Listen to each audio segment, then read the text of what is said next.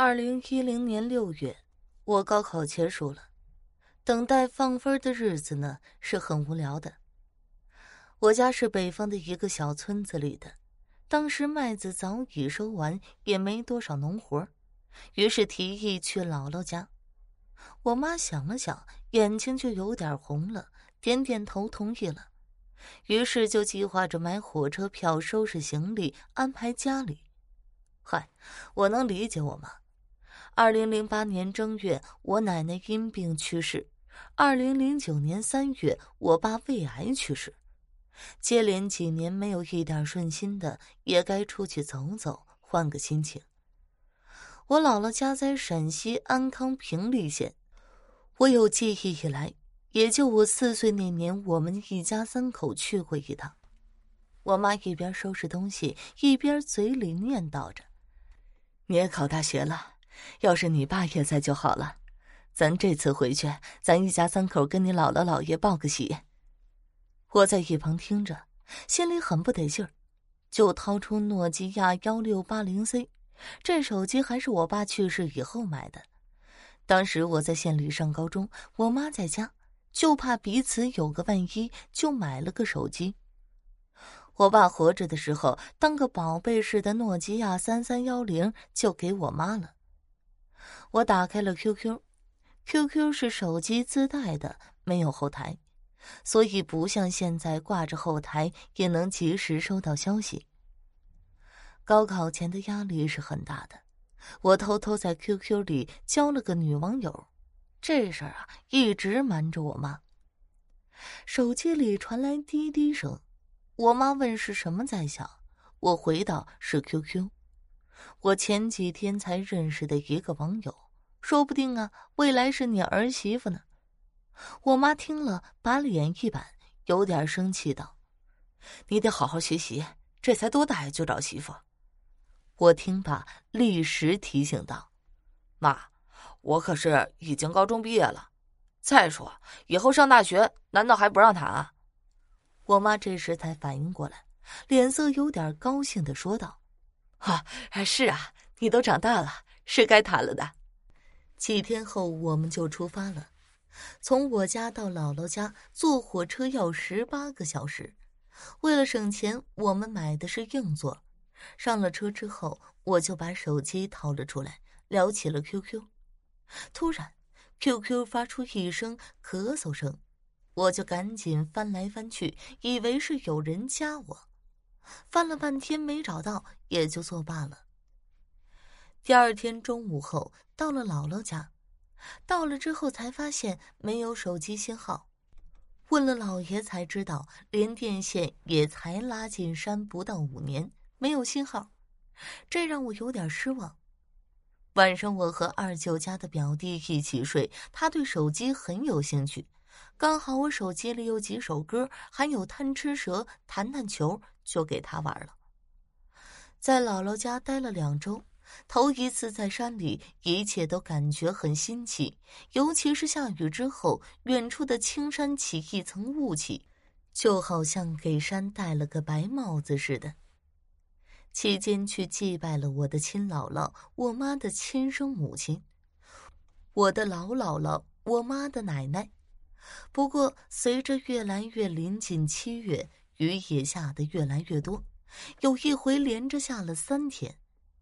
这天，我接到我大伯的电话，是打到我二舅家固定电话上的。大伯说分数出来了，该填报志愿了。第一批填报时间就五天，让我快回去。姥爷姥姥舅舅们都劝我别回了，这几天雨水大，路上不好走。看着平利新闻说，往安康去的路上有一段泥石流滑坡了，我坚持要走，不然就错过填报志愿了。他们拗不过我，就说到时候送我们到安康坐火车。离开前的那晚，我照例是跟表弟一起睡，表弟正用我手机听着《三国恋》，突然歌声戛然而止。然后响起了一阵咳嗽，表弟吓了一跳，以为他把手机弄坏了，问我咋回事我心里也奇怪呀，不是说没信号塔吗？哪儿来的 QQ 咳嗽声啊？拿过手机一看，还是无信号，心里嘀咕了一下，又把手机给表弟，说了一声早点睡，转头又躺下了。大舅和二舅一起送我们去安康火车站，路上不好走，两个人开车稳当一些，也让人放心一点。车是大舅前年买的，吉利自由舰，看起来还很新。一看大舅就没少爱惜。在山上时还没有雨，行至三分之一处，天就变了。雨越来越大，路上坑坑洼洼的地方又填上了水，路旁还有一些碎石，能看出清理过的痕迹。中间有一段还等了半个小时。等前方的抢险作业车把路面大石头铲走，清理后再通过。一路慢慢悠悠走了两个小时，还没走到一半，山路十八弯，拐的我已经有点想吐了。走了一半，路况好了一点二舅开车的速度也快了一些。突然，我手机传来一阵急促的滴滴声。我以为是女网友发消息来，于是拿出手机打开 QQ，但却没有任何消息。我当时似乎心有所感的说：“二舅，慢点开，前面停车，我下车尿尿。”二舅从后视镜里看了我一下，说：“往前边走一点，有宽敞些的地方，咱们停那里。”这时我突然说。不行，就在这里停下来。你就不能懂点事儿？听你舅的。我妈有点不高兴的说：“叮铃，我的手机突然响了，是一个陌生的号码。一接通，对面就传来一阵刺耳的蜂鸣声，声音很大，但我确定没开免提，我赶紧挂断。舅舅大概也不堪其扰，就把车停在了路旁。”打算抽一支烟提提神儿，就在这时，前方不远处传来轰隆声，从山壁上滚下来一块大石头，石头个头比小汽车都大，把我们都吓了一跳。